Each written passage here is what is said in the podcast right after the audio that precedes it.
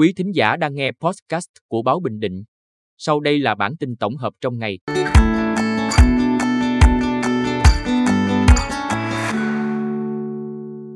Bản tin tổng hợp ngày 30 tháng 10 của báo Bình Định có những tin sau. Kỳ họp thứ 12 Hội đồng Nhân dân thành phố Quy Nhơn thông qua các nghị quyết quan trọng về phát triển kinh tế xã hội.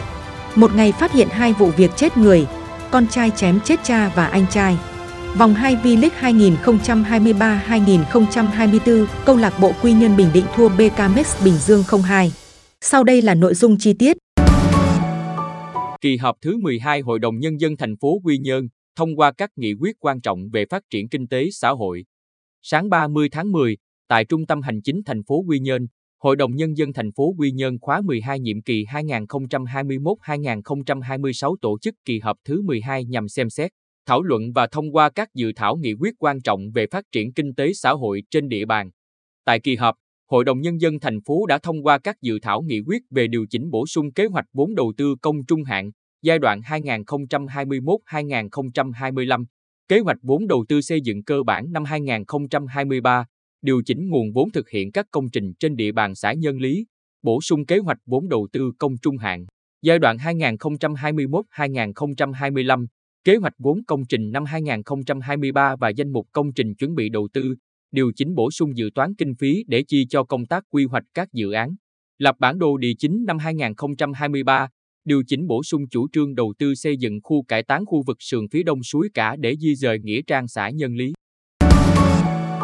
Một ngày phát hiện hai vụ việc chết người. Ngày 29 tháng 10, Công an huyện Tây Sơn cho biết trên địa bàn huyện vừa phát hiện hai vụ việc chết người. Cụ thể, vụ thứ nhất, khoảng 9 giờ ngày 29 tháng 10, người dân phát hiện bà Đỗ Thị B, sinh năm 1928, ở xóm 1, thôn Thuận Hiệp xã Bình Thuận, chết trên dãy mì của ông Nguyễn Văn Hương ở cùng địa phương. Vụ thứ hai, vào khoảng 6 giờ ngày 29 tháng 10, chị Nguyễn Thị Năm, sinh năm 1994, ở thôn Thượng Sơn xã Tây Thuận, điều khiển xe mô tô rời khỏi nhà. Đến khoảng 10 giờ cùng ngày, người dân phát hiện mô tô của chị dựng trên cầu đập dâng Văn Phong, thuộc địa phận thôn Phú Lạc xã Bình Thành, đồng thời phát hiện chị Năm bị chết đuối gần đó. Gia đình cung cấp thông tin, khả năng do chị Năm trước đó có mâu thuẫn với chồng nên xảy ra vụ việc tự tử. Con trai chém chết cha và anh trai. Khoảng 9 giờ 30 phút sáng 30 tháng 10, Hồ Thanh Cường, 34 tuổi, ở thôn Háo Đức xã Nhân An thị xã An Nhân, dùng rựa đuổi chém cha và anh trai. Hậu quả của vụ việc này khiến cha của Cường là ông Hồ Hữu Cảnh, 80 tuổi, bị chém chết tại chỗ. Anh trai của Cường là Hồ Quốc Nhật, 42 tuổi, bị chết trên đường đi cấp cứu. Ngoài ra, Cường còn chém mẹ mình là bà Trương Thị Dư, 73 tuổi, làm bà bị chấn thương sọ não và đa vết thương, đang cấp cứu tại Bệnh viện Đa khoa tỉnh. Được biết, Cường là người khuyết tật, đang điều trị bệnh tâm thần ngoại trú. Vòng 2 V-League 2023-2024, câu lạc bộ Quy Nhơn Bình Định thua BKMX Bình Dương 02. Chiều 29 tháng 10, trên sân vận động Quy Nhơn, câu lạc bộ Quy Nhơn Bình Định tiếp câu lạc bộ BKMX Bình Dương. Ngay từ phút 11, đội khách đã có bàn thắng mở tỷ số. Từ pha phạt góc, Duy Thường bật rất cao đánh đầu, bóng đi đập đất vào lưới thủ môn Văn Lâm. Trận đấu diễn ra ở thế giằng co.